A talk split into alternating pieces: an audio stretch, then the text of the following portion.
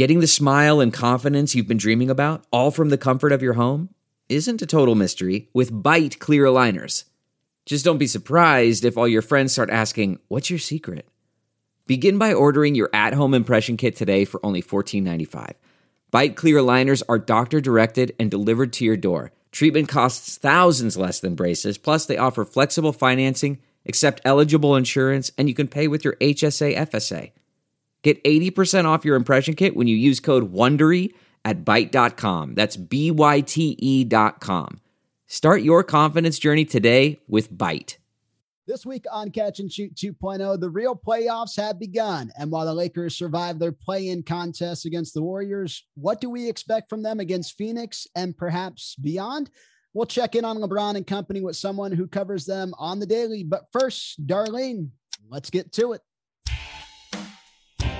Catch and Shoot 2.0 is a presentation of Pure Hoops Media.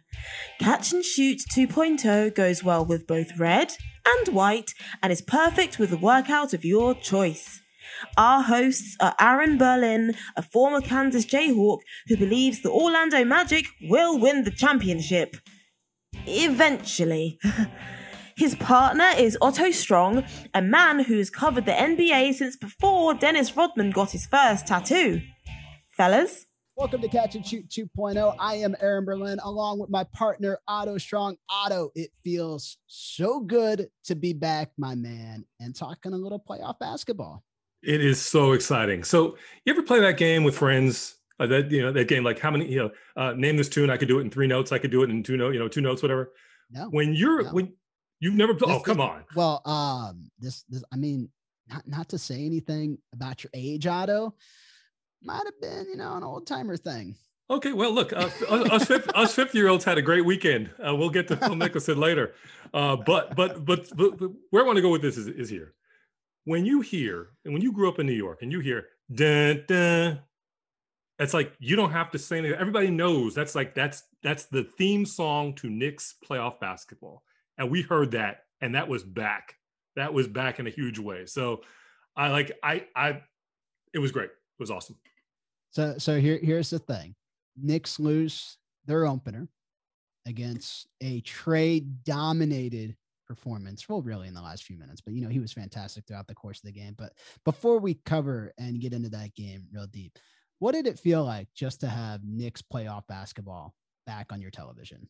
Oh, it was, amazing. I mean, it, it, felt like, I mean, on the one hand, it felt like, you know, took 15 years off the calendar, you know, didn't do anything with the, with the 15 years worth of hair loss, but, but, you know, it, it did, it did feel nice. It did feel refreshing. It felt like, yeah, this is, this is the way it ought to be. And look, you know, yeah, Trae's going to do his thing and the Knicks are going to have to, you know, and their defense will have to figure it out. Trae goes for 32 points, 11 to 23. He hits the big three at the end of the basketball game.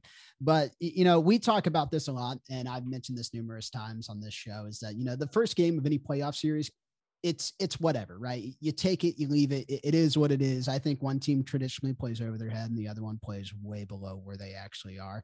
Uh, this is a Hawks team that played exceptionally well down the fourth quarter do you get the sense that maybe things are going to start to balance back out and we might see the New York squad that we got to know and love throughout the course of the season in game two?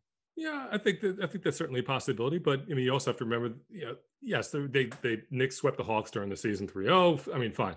But you know, this eh, like like we all say, this is playoff basketball. The fouls are different, the crowd is different, like everything is different, and you have to adjust to that. It's not just a matter of you like, yeah, hey, we we rolled on these guys 3-0. It's it's it's just going to be one more night of the same party. Don't work that way.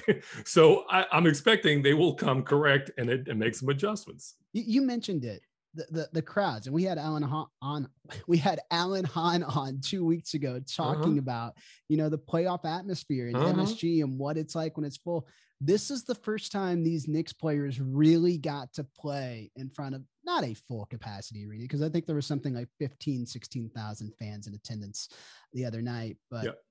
what did you think about having fans back in the arena and providing an actual playoff atmosphere. You know, we're not getting digital fans anymore, Otto. we got real Knicks fans in the garden watching playoff basketball. We got we got Knicks fans. We we got we got uh, cutaways to Spike Lee. We we have uh, you know all, all of the things that you're that you were you know wanting and familiar and familiar with. Look look it, it it's obviously awesome to to kind of have that that NBA playoff atmosphere. Now, which which is the thing that look, I mean, if you could put it in a bottle and just sprinkle it out and pour it all over the place, then yeah, yeah. But that's that's the one thing that obviously that, that you couldn't do in the bubble. It's great to have it. I, you know, I, it'll be interesting to see how it really manifests itself, especially you know when you start getting to the game threes and the game fours and the closeout games. Um, whether the nerves are really going to be, you know, w- whether it's going to make a difference. Uh, uh, but you know, and it's look, seeing at the that Utah game, uh, last night when they did not the not the, the, the typical shot, but when they did the wide shot and you see all the white jerseys going all the way up, it was great. Loved it. Did did any series kind of surprise you with its first game? Uh, I mean, look, I, am gonna say Memphis is. Yeah. I mean, look, it, it surprised me, but at it's, the same it's, time, it's not the grinded out Grizz anymore, is it? No, no, it's just like we're gonna punch you in the mouth, Grizz. Like they're they're not they're not I mean, were you were you were you surprised by any by any of the game ones? It, mostly the, the Grizzlies, you know. So I always judge what everybody else thinks by the Twitter mentions that you see and what's trending. and I have never seen so many people excited about a Grizzlies team than what we saw against Game One against the Jazz. I mean, so many people were talking about the job that not only Dillon Brooks did, thirty-one points, seven boards, two assists but you know some of the plays that Ja had, and just the overall construction of this Memphis Grizzlies team. I, I mean, we're going to talk about the play-in tournament later on in the show and about maybe what it means for the NBA moving forward. But that looked like a Grizzlies team where that stage wasn't too big for them. And, and it looked like a Grizzlies team that they know they're here today and they know they're going to be here next year and the year after that. And it's just going to continue to build. Well, look, anytime you could you could walk around with that swagger and and and then can back it up I mean, that's like, you know, that, that, that, that's what it's all about. Hey, I wanted to ask you a question about like, so I got some thoughts on this series, but I want to hear you get your thoughts on it first. Mavericks Clippers. so we, we, we know you have a lot of thoughts here. And you know, we've we've talked a lot of we, we talked to our guy Law Murray a few weeks ago mm-hmm. about this Clippers team. But I was really surprised about the Mavericks just coming out and kind of taking that game the way that they did. Did, did you see that coming? I look, I I thought that they had, you know, because this the all right, this is the team that beat the Clippers by 51 points. You know, however, however, it's it's also a game that Kawhi didn't play. This game was like, you know, six months ago, which may have well, may as well have been six years ago. So I'm not like thinking, okay, it's one of those games again. But I will say this: in the fourth quarter, Luka scores one point, yeah. one point. And um, so, so, so, so yeah. is that what surprised you most? Oh, is oh, that, that they relied on other players? If, I, if you, I, mean, still, when you look at it, he goes for 31, 11 to 24 from the field in 41 minutes. Yeah, sure. But to not have him be the the focal point of their offense in the final frame, well, look, he, there were there were some nice passes, and you know he and people keying on him, and he was able to distribute, and other guys were able to knock down shots. And and and they as a team they shot fifty percent or nearly fifty percent for you know three, from three, which had a lot to do with the win. But if you tell me that Luka was going to have one point in the fourth quarter, and oh by the way, uh, Porzingis was going to have like an off night as well. You was like, okay. This is a Mavericks loss, twenty points, twenty five points. There's no way you're thinking that this is a uh, what was it, a 10 point, yeah, one, yeah, 10 point, yeah, 113 you know, to 103. Yeah, you're not you're not gonna say it's a 10 point Mavericks win. I mean, this is this is the this is the new and improved Clippers who are gonna get the job done. Like, what the F happened, guys? like, you know. So um uh yeah, I, like I, I I think I think there's going to be a lot of energy in that building for game two. Uh, you know, I think what what whatever happens in Dallas game three is going to be nuts.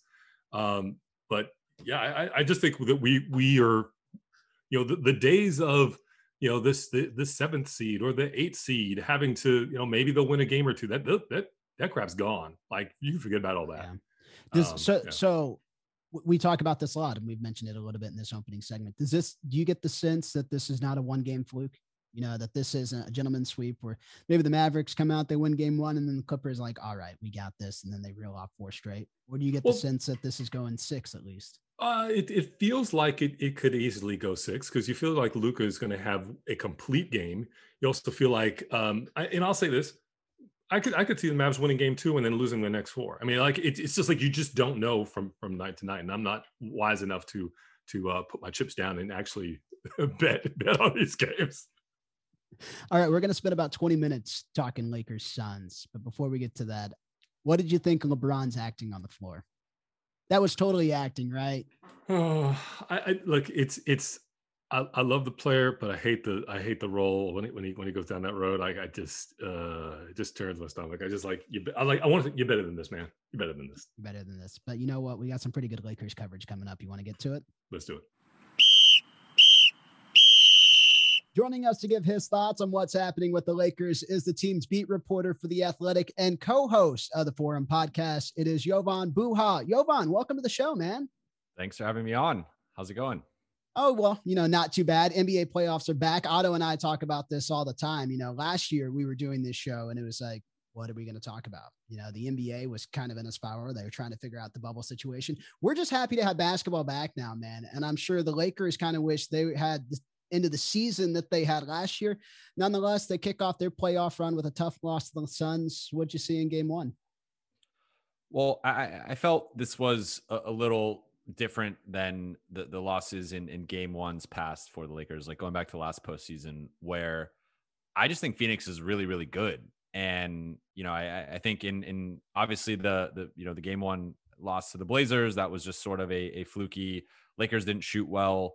Uh, Portland got really hot, and then they, they kind of crushed them the rest of the series uh, against Houston. That was just a, a situation where they had a huge matchup advantage uh, where Houston didn't have a center, and um, Lakers downsized and, and, played AD at the five a lot, and, and Houston just couldn't um, match up with him. And, and Russell Westbrook kind of got cold at, at, the wrong time.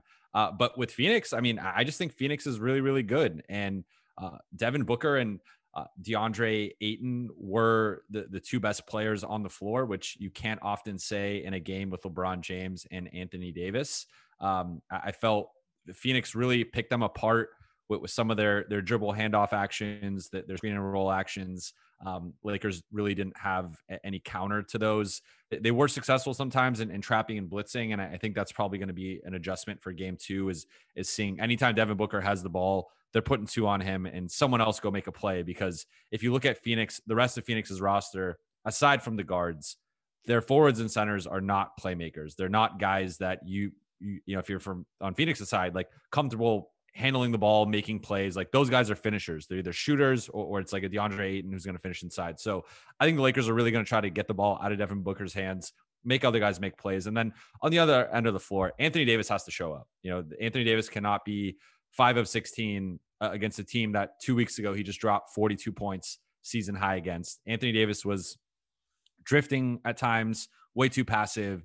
And when he did get the ball, what was not aggressive and assertive uh, against the the Suns' smaller defenders. So to me, those are kind of the two things I'm looking at of Lakers mixing up the defensive coverages against Devin Booker and then finding ways to get Anthony Davis more involved offensively.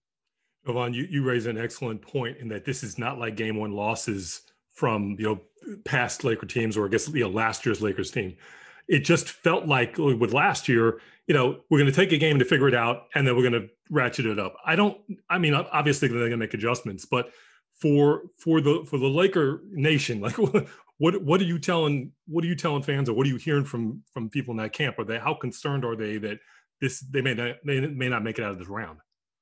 I, think that there's a there's a healthy level of concern. Um, you know, I, I think most Laker fans are kind of go the, the, the, two ways that most fans go, where, where there's the the the group that's very optimistic, and the team would have to basically be like about to lose the fourth game in the series for them to really panic. And then there's a, a group of Laker fans that uh, the is already falling, and uh, you know Andre Drummond needs to be benched, Anthony Davis needs to be the starting center, uh, Trez should be benched, Marc Gasol should be playing. Like let, us throw out the rotation and, and, and really mix things up. So um, I, I, will say like for, for myself, I, I am with a healthy level of concern just because again, I don't think like there are schematic things that the Lakers can do differently, but I just think Phoenix is really, really good. And, and you know, again, like I think that they have counters for whatever you're going to throw at them, and, and just the the way they their offense is set up they have so much shooting uh, around that base,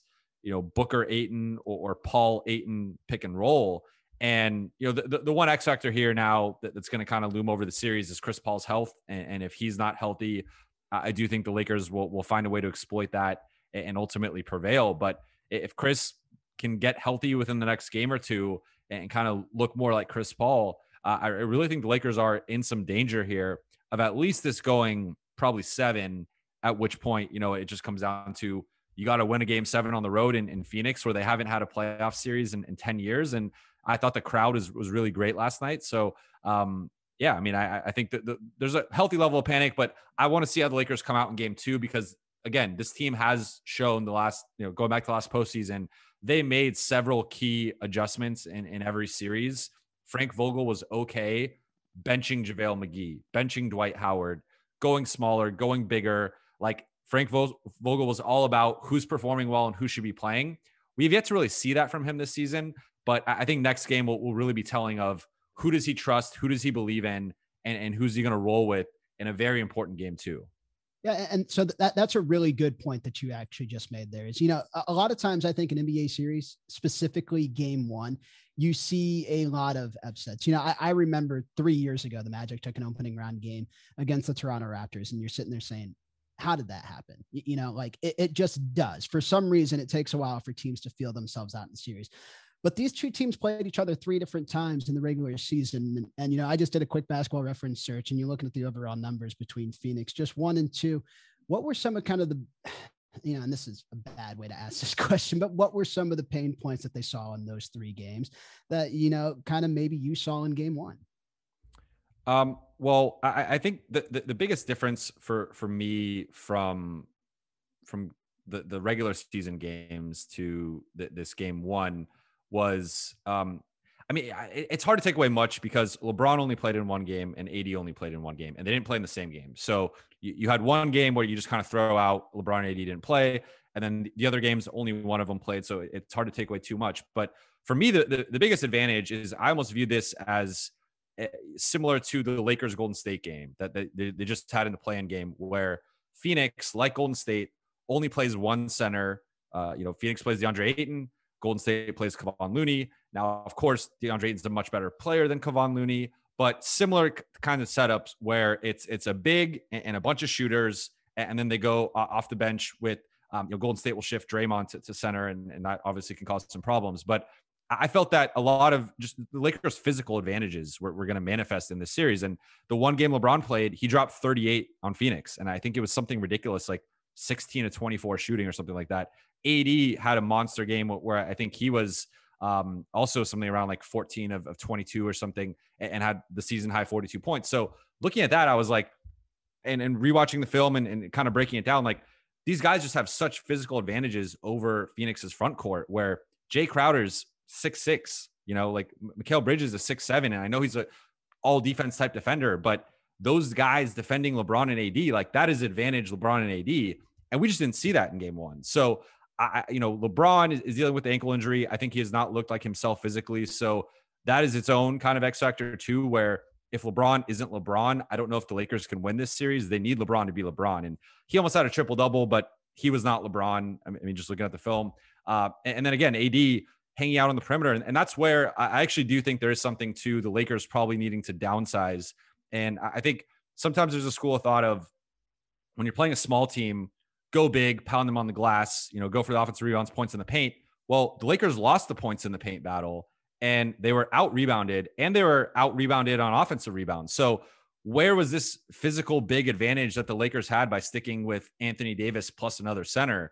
If anything, Anthony Davis at the five is the best lineup in the NBA. It's been the best lineup in the NBA for the past two seasons. So put AD at the five, put LeBron at the four, put three perimeter guys around them, and roll with that lineup for 30 plus minutes. And I think you're going to get a great result because it worked in the regular season. It worked last postseason. It worked last regular season. It's statistically up there with as good of a lineup as you have in the NBA. So I think that's another adjustment that the Lakers can look at and say, we can't play Drummond and Trez as much. We need better spacing. We need AD to get to his spots. Um, so I, I think kind of creating some of those advantages and mismatches is where LA is probably going to adjust based off what they did in the regular season, kind of looking at at this series. Why has Vogel been slow to make that adjustment? It's a great question. I, I, I wish I had an answer for that um, because it, it goes back to it really goes back to last postseason again, right? Like where he kind of comes in with the base game plan of we're going to defend you uh, with our base defense and our base coverages. And you saw that in the pick and roll where they were dropping, they were catch hedging, they, they weren't really showing too high or, or blitzing or doubling. Um, and, and, you saw some of that more in the fourth quarter where, where, they started to kind of panic. And then all of a sudden we're doubling Booker, but they were doubling him so far from the basket that he was able to just kind of pick them apart, find guys in the middle of the floor. So I think I'm not sure why, um, but I, I, think that he, he, needs to adjust soon because I, I, do think that there are some issues with their two center lineup, and I consider AD a center. I mean, by modern standards, he's basically a center. Um, so I think they got to figure that out because they can't be playing, in my opinion, 30 plus minutes with a traditional center on the floor. I think they gotta mo- like modernize with, with more AD at the five. And if you're gonna play a center, honestly, I think Marcus Gasol is their best center. I think Marcus Gasol needs more minutes. Um, you know, I, I think people focus on what he can't do versus what he can do. What he can do is shoot, pass, and defend better than Andre Drummond and Montrezl Harrell. And, and last time I checked, those are three really important areas of a basketball game. So um, for, for my money, Marc Gasol needs 15, 18 minutes a night. AD needs 20 plus minutes at center, and then the rest of the time you, you split that between Drummond and Trez. Definitely agree with you on on uh, on those three those three tenets of basketball. I think if we you know if we're all that simple, right? Uh, all right. So Marc is going to be one of the guys that's going to you know in, in in your world is going to have a you know a, a, say in game two. I, I totally agree with you. I felt like they were just like in in no, no pun intended, la la land a lot of times, and they go into the 50 50 balls and all that kind of stuff. They just didn't have that fire, that passion that we're so used to seeing out of them. But who else on the Lakers would need to kind of step up and have, you know, be an X factor for them to take, for them to win game two? I think Kyle Kuzma, he had a really quiet game, uh, only played 19 minutes. He, he's a guy that we, we normally see in that like 25 to 30 minute range, uh, you know, on, on most nights. Uh, I thought Dennis Schroeder, you know, he's not looked good since he's returned from the health and safety protocols. He's another guy that uh, I, I, felt like the Lakers could have done a better job of attacking Chris Paul. Like the second he got his, his shoulder injured, um, I'm attacking him on defense. Hmm. I'm putting him in screens. I'm trying to screen the shoulder.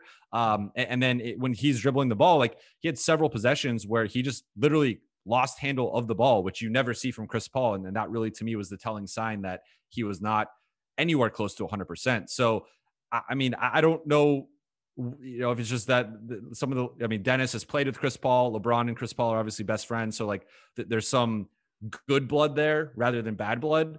But uh, I thought, you know, I, I thought it was, it was telling to me that, you know, Chris goes down and, and both teams kind of converge around him. LeBron pulls him to the side, gives him a word of encouragement. And, and then two quarters later, Chris Paul undercuts LeBron and does not care. LeBron's writhing in pain on the ground, and that's directly from Chris Paul. Like the, the Chris Paul injury was not because of LeBron. That was because he, he ran into Cam Johnson. But Chris Paul undercuts LeBron. And the funny thing that no one noticed that I, I said on my podcast last night is that it actually happened six seconds earlier as well. So the way the sequence goes is LeBron's at the free throw line. He misses a free throw. Chris Paul tries to undercut him, but LeBron kind of avoids it.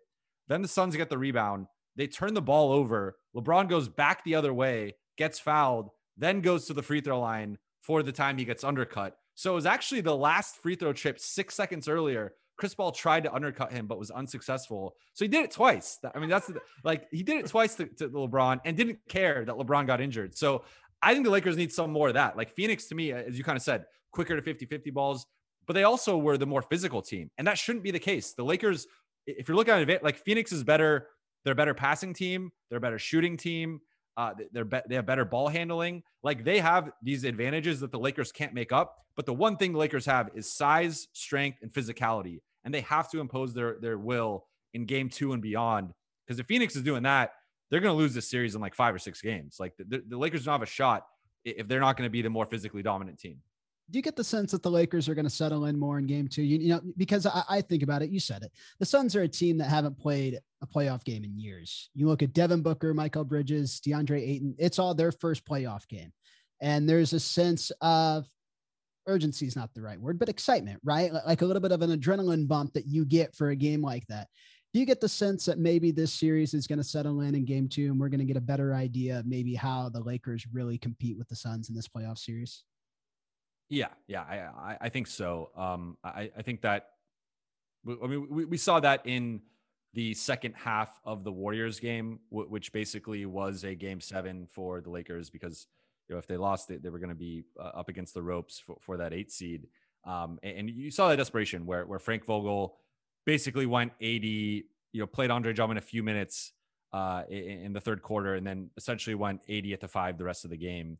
And I think he ended up playing 17 of his 21 minutes at center in the second half. So I think I think the Lakers know what they have to do.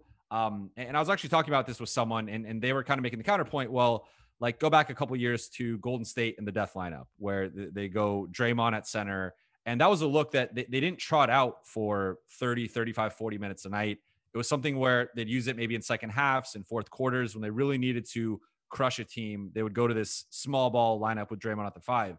And my counter to that is Anthony Davis is seven foot, 250 pounds. Like he can play the five. He's the size of most centers in the NBA. There are smaller centers that play 30 plus minutes a night than Anthony Davis. So I don't, I don't fall like I don't agree with the notion that you know he doesn't have a physical advantage at, at, center or he's not physical like or the foul trouble or whatever like yes maybe they're playing Jokic Embiid Rudy Gobert you need a big body you need Gasol out there you need Drummond but on most nights if you're not playing one of those elite elite elite centers and I would not put DeAndre in, in that category Lakers can roll with AD at the five against anybody, and he's going to find a way to dominate that matchup. So to me, it's I know that there's some I think there's some politics there. That there's some stuff where they're trying to keep Andre Drummond happy. They promised him the starting job. Montrezl Harrell obviously was a splashy offseason addition, but to me, when it comes down to it, backs against the wall, you got to win a game.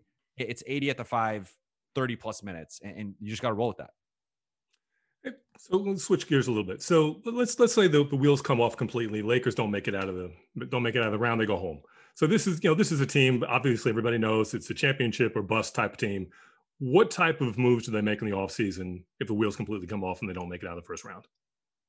It, it, they're they're in a tough spot because half the rotation basically is going to be free agents. Um, so you you got uh, Dennis Schroeder, Alex Caruso, Talen Horton Tucker, Montrezl Harrell can opt out and I wouldn't be surprised if he does that, depending on what his role ends up being. Um, so you know, right that right there is, is four of your top eight nine guys, and, and a guy in Talen who you're high on didn't end up trading, you know, including in that trade for Kyle Lowry, which I think in retrospect. I, I would take. I mean, imagine imagine if the Lakers had mm-hmm. Kyle Lowry right now, like yeah. in, in, kind of the, the, spot they'd be in. Um, so I, I, mean, that might be a trade they end up regretting, depending on how the, the season plays out. Um, I mean, they're already up against. They're going to be up against the tax. They're not going to have any cap space, even if some of those guys walk. So I think the the priorities for them are going to be re-signing Alex Caruso, who I think continues to show he's in that conversation for, for third most important Laker. Like when he like he was huge in that Golden State game. He he changed the game. Mm-hmm. What was guarding, you know, pressing up against Steph, uh, forced some turnovers on him, some tough shots late in that game. Uh, really made some key had a key assist to AD for for a dunk to give them the, the lead late. Like Alex Caruso just makes game winning plays uh, uh, on a consistent basis. He's a closer for them, and, and he's really important. So I think they're going to try to keep him. I think they're going to try to keep THT. The one guy that's kind of up in the air to me is, is Dennis. Um, you know, he's someone who has not been shy with kind of voicing his opinion to the media. Like day one, as a Laker, comes out and says, "I want to be the starting point guard."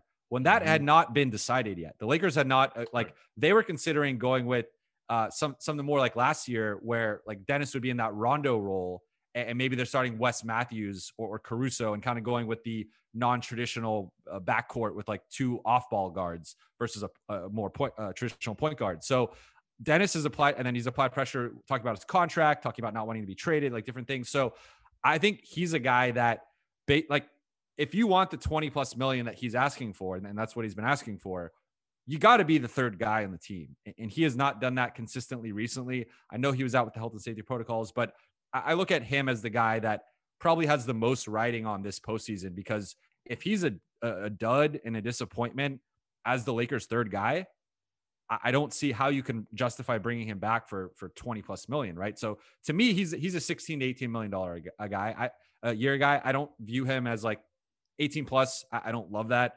Um, so I, I, look at Dennis and Trez as maybe the two guys who aren't back next year, depending on how the playoffs go. Uh, but yeah, I mean, for the Lakers, they are in an interesting spot. Like you do still have LeBron and AD, you have some of these younger role players, but you, you might lose some depth next season. And that's why I really think they got to figure this out because, you know, you lose mm-hmm. this year, you don't know what next year looks like. And, and we don't know how much time LeBron has, as crazy as that sounds. And he's looking a little human, a little bit. So a little, little bit. I, I, don't know. I don't know. We'll, we'll see. But I, it's fascinating because you know they, they don't have a lot of money to improve. So maybe there's one guy they can find with that mid-level exception this year for nine and a half million, but I don't know if that's a guy that really swings things. So um, I, this kind of is the group, and if anything, they're going to probably lose a player or two from this group. So um, yeah. Well, I was just going to say, you know, there's there's always a saying that you, you know the, bill always comes due at, at, the end of a trade, right? Like, like at some point you're going to feel the effects of it. Is this maybe the Lakers finally feeling the effects of that Anthony Davis trade? It, it was fine last year when you could kind of plug gaps really fast, but now they're missing some of their younger players and some of the players that they shipped off.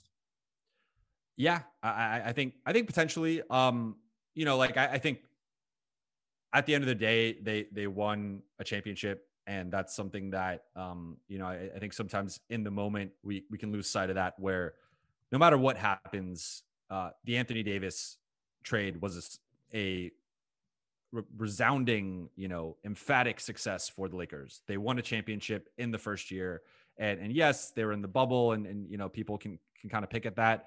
I i actually you know i'm more so on the on, on the side of I think it was harder to win a championship in the bubble and, and being in isolation for basically 100 days and, and not having fans. And we, we've seen how not having fans has affected so many teams and players this season. And, and I think winning under those circumstances, like, uh, you know, you can make the case it was easier. I, I, think you could also make the case it was harder. And, I, and I'm more on that side. So I think no matter what happens, like, you know, we can look at certain things and Brandon Ingram and, and Lonzo and, and different guys, but like, you you draft those guys hoping they one day become an Anthony Davis or, or um, the sum of its parts can can equal an Anthony Davis. And I don't think that's been the case, right? So I, I think I think the Lakers would do that trade 10 out of 10 times. I'd still rather have Anthony Davis than um, you know, Ingram, Ball, Hart, and, those picks. You know, we'll see five years from now what ends up happening with, AD. How, how does the rest of his career play out? Do they get another star to reload around him?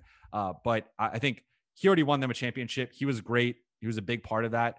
And I think, you know, that you, you gotta like so i mean maybe like they, they could they could be in a better spot with some of that depth but for for me i i, I still I, you take the championship you take the superstar player.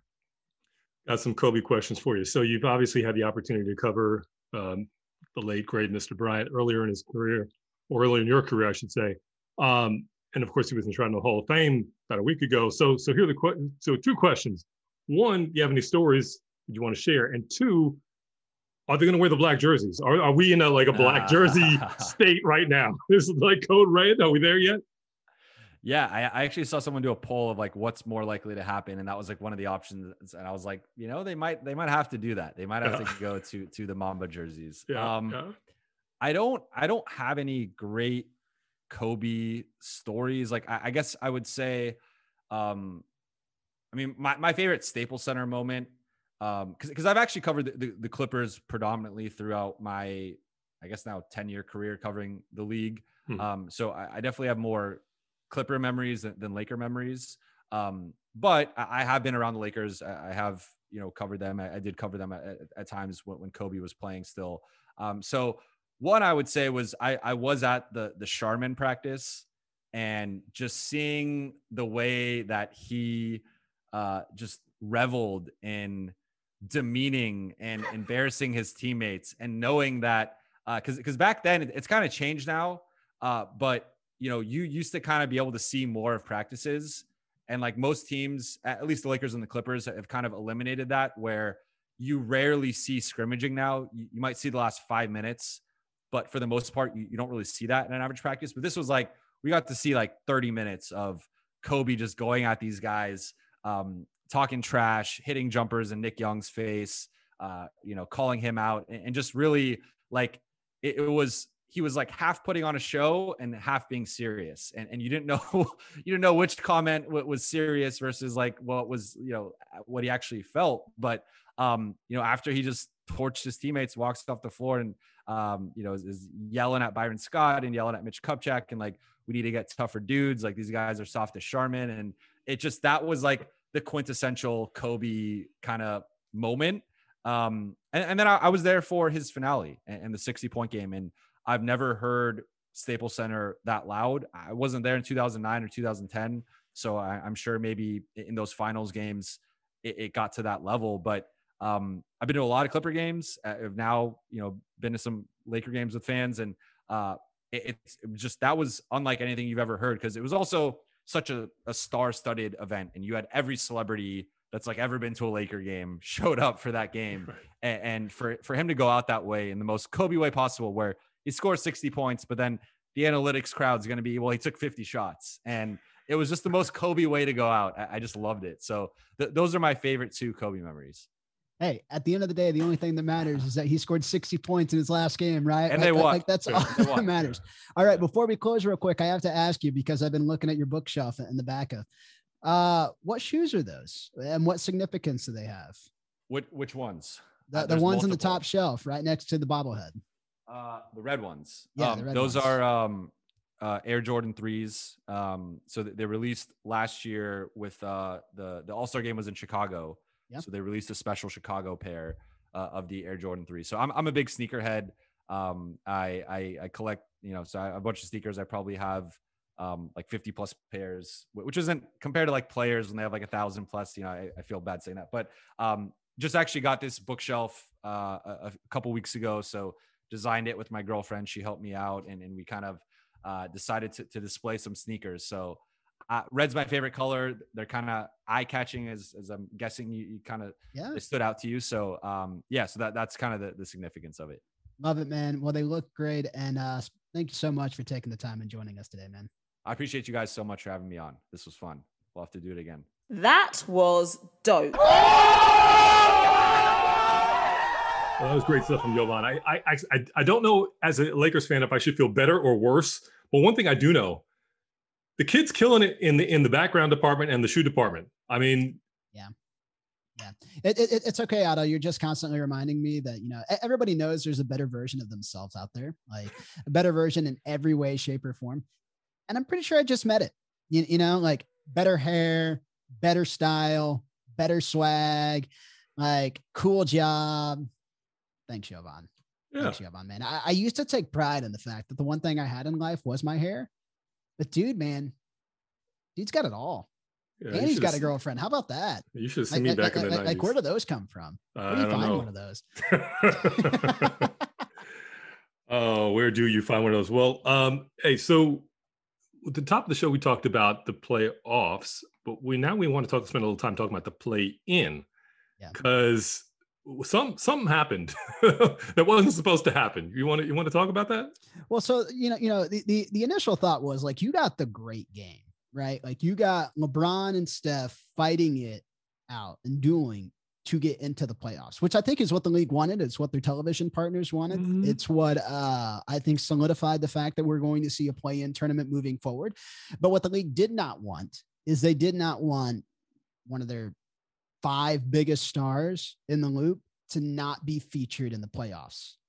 And instead, what we got is a tremendous opening night as far as you know opening series go with what we saw from the Grizz, right?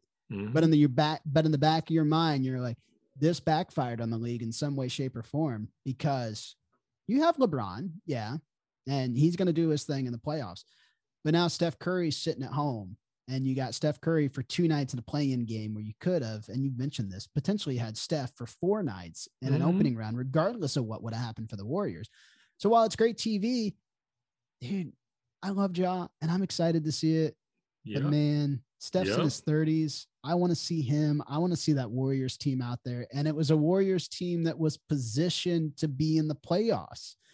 And that's what's frustrating about it because Steph put that team on his back all year.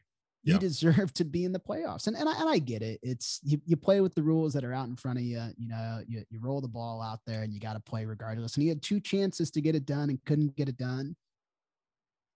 But it's it's disappointing for the league. There's no way around that. It's definitely disappointing. Look, they built this model, and like part of it is like you know you, you, you break it, you own it, and like you know they're gonna they're gonna have they're gonna have to own it.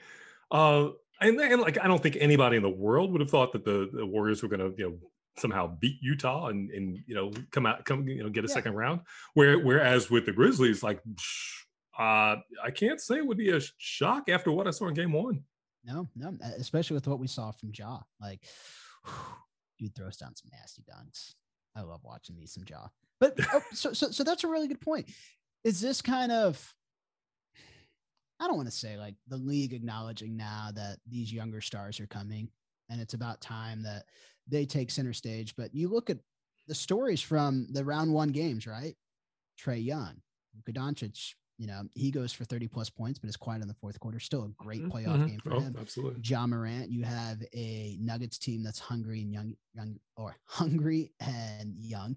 Mm-hmm. You know, you have a Nuggets team who's trying to get there, but it's basically a story of a lot of younger players that stepped up in that moment. Well, look, I mean, I think one of the things that the league has always done, whether they'll, you know, it, it I've always done well is it's, it's it's always been a transition. You know, it was like you know going all all the way back. You know, uh, Bird MJ, uh, uh, Bird Magic to to MJ to Kobe it, LeBron. It's like it, and that and the only way you get that is by having guys kind of create the next chapter. And by having Ja do what he's doing, by having Luka do what you know do what he do what he does. Uh, you don't get that if if you're if you're constantly you know packing it up you know after 82 or 72 and so you, you do kind of need to have that infusion of you know the, the young guns and the and the, and old guard. So did the play-in tournament give you any kind of thirst for an in-season tournament? Those those talks seem to be renewed. Yeah it's, i get the, the thing and I, I don't know how you how you feel about this but my concern is like and this is i think is one of those unwritten rules.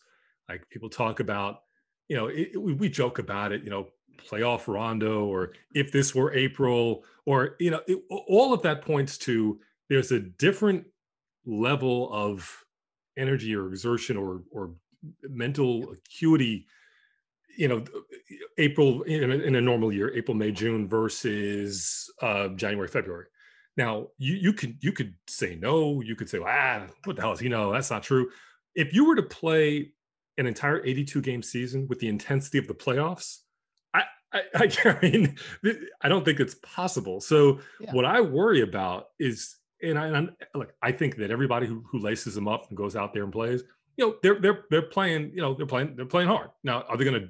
Is LeBron going to dive for a loose ball on January 5th? Mm, yeah, probably not. Is he going to dive on the finals of Game Six? Well, hell yeah. So I, I don't like what what is what is this trying to achieve? Are we are we trying to break off a little slice of playoff basketball and put it in the middle of winter and then hope that nobody gets hurt. Like I, I don't I don't know what it's it's trying it's trying to recreate the college basketball model model, right? Like college basketball is immensely successful for the way that it starts its season because traditionally you have non-conference games or non-conference tournaments that are built around putting some of the best teams against each other. Perfect example, Champions Classic, right? You get Duke, you get Kentucky, you get Kansas, you get Michigan State. Four Hall of Fame coaches, four programs that are traditionally really good. Okay. The, the problem is, I like my NBA players healthy in the postseason. Otto, right? right. Like, right. like, and if there's a mid-season tournament, or if you're trying to emulate a soccer model, uh, what's the one that they do in MLS where they play some uh of like the North American teams? I think it's called Concacaf.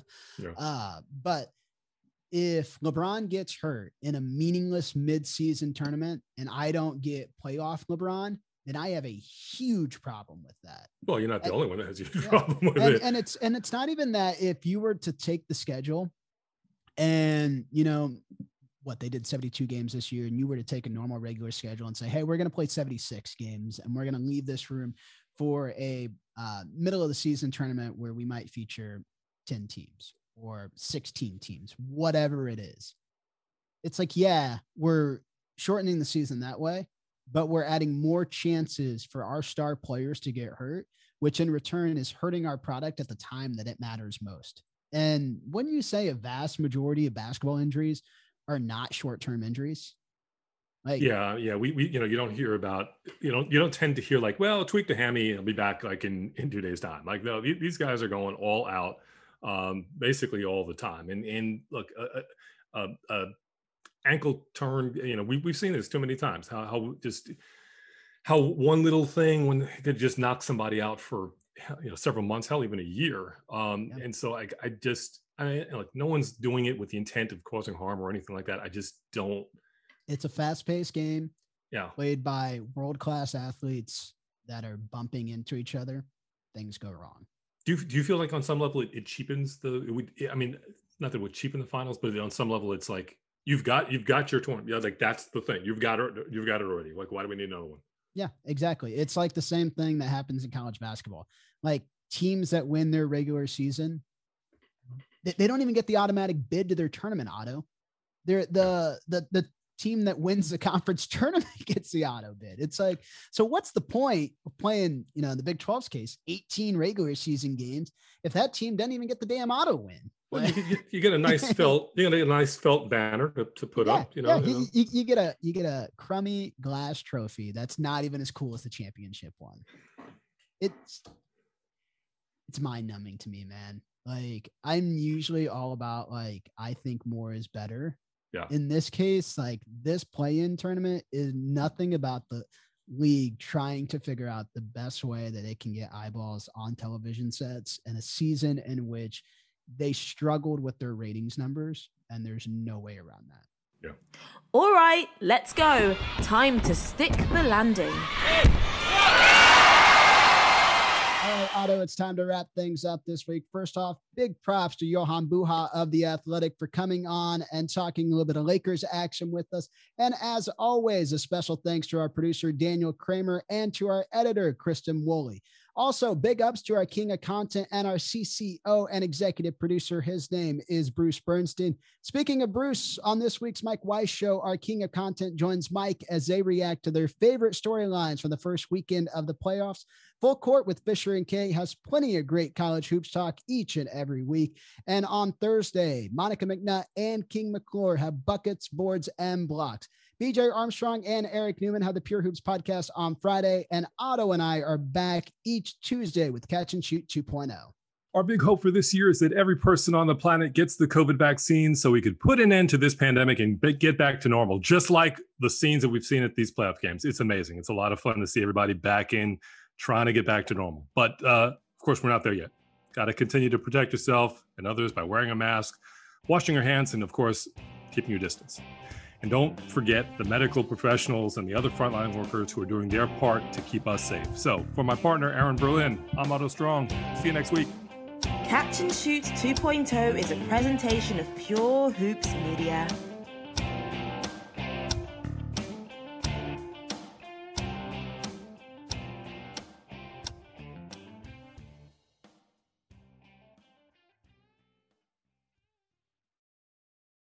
Look around. You can find cars like these on AutoTrader, like that car riding your tail. Or if you're tailgating right now, all those cars doubling as kitchens and living rooms are on AutoTrader too. Are you working out and listening to this ad at the same time? Well, multitasking pro, cars like the ones in the gym parking lot are for sale on AutoTrader. New cars, used cars, electric cars, maybe even flying cars. Okay, no flying cars, but as soon as they get invented, they'll be on AutoTrader. Just you wait. AutoTrader.